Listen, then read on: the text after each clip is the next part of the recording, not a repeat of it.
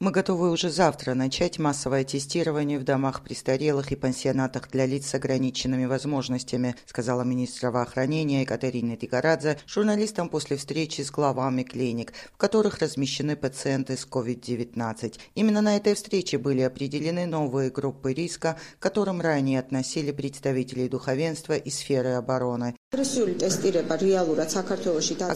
тестирование на самом деле уже начато в Грузии. Мы считаем, что целевые тестирования являются одним из значительных компонентов агрессивного тестирования, которое мы осуществляем в Марнауле, Болнисе, Тетрицкару и во всех тех регионах, где были зафиксированы большие очаги.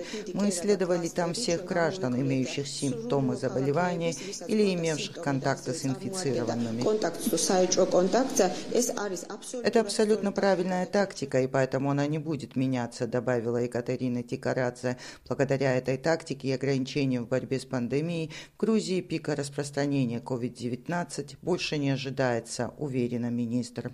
В Грузии у нас не было пика. Мы смогли общими усилиями управлять распространением вируса и достигли плато. Но это не означает, что в будущем у нас не увеличится количество инфицированных. Плато означает вялотекущее пополнение количества инфицированных. К примеру, к полудню 28 апреля за сутки было выявлено 14 новых случаев, и общее число инфицированных достигло 511. Также вяло, но постоянно увеличивается и число выздоровевших. Сегодня их ряды пополнились еще 4 пациентами, среди них один онкобольной был в самом тяжелом состоянии. Общее число выздоровевших составило 156. На эти показатели сегодня еще раз обратил внимание директор инфекционной больницы Тенгиз Церцвадзе. В Грузии всего 511 пациентов, и еще лучше ситуация в показателе смертности. Всего 6 умерших пациентов, что является одним из лучших показателей в Европе и Северной Америке. Все это с очень большой долей вероятности указывает на то, что в стране применяется правильная тактика лечения и ухода за пациентами.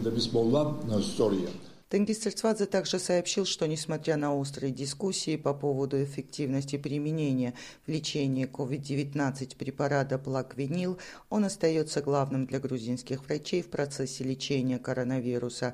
Этот препарат, как сообщил Церцвадзе, единственное средство, рекомендованное Управлением по контролю за продуктами и лекарствами США, а в Швейцарии начали изучать его свойства для применения в профилактических целях. Тем не менее, грузинскую оппозицию, которая уже давно требует начать в стране агрессивное тестирование, все еще терзают сомнения, что в правительстве что-то скрывают, в том числе и реальную статистику инфицированных. Сегодня один из лидеров Европейской Грузии, Зураб Диабирашвили, потребовал у властей повсеместно проводить подобное тестирование, а также призвал правительство регулярно предоставлять обществу более детальную информацию по регионам и инфицированным медикам.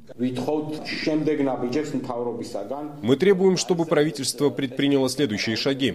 Увеличило количество тестирований, чтобы увидеть более четкую картину распространения эпидемии.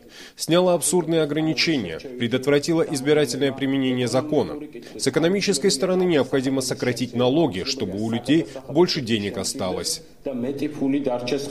На замечания оппозиции остро реагирует в рядах правящей партии «Грузинская мечта». К примеру, на днях бывший спикер Иракли Кобахидзе критику в адрес грузинских медиков и властей сравнил с политическим мародерством в условиях пандемии. Тем не менее, некоторые замечания оппонента власти все же отражаются в решениях правительства или просто совпадают во времени. Так было и сегодня, когда пресс-спикер премьер-министра Иракли Чиковани сообщил, что более подробную и детальную информацию по эпидситуации в стране в виде информационного бюллетеня власти будут выкладывать на специальном сайте Stop COVID ежедневно. Иракли Чиковани также сообщил, что с сегодняшнего дня строгий специальный режим снят в 2 локациях – в Лентехском районе и в селе Хидискури в Хашурском районе. Карантинный режим остается в Кубулете, Марнеуле и Болнисе. Продолжают действовать и другие ограничения. После двухдневного послабления вновь закроются большие города.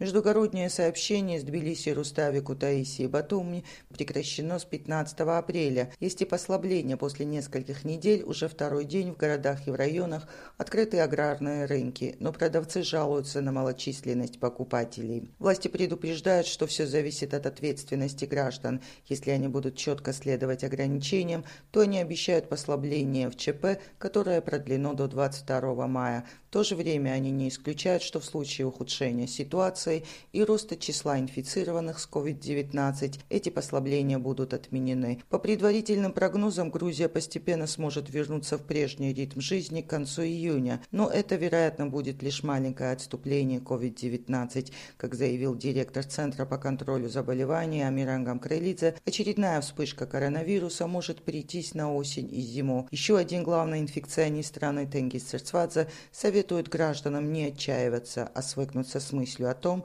что нам придется жить и быть в коабитации с этим вирусом. Зия Парисишвили, Эхо Кавказа, Тбилиси.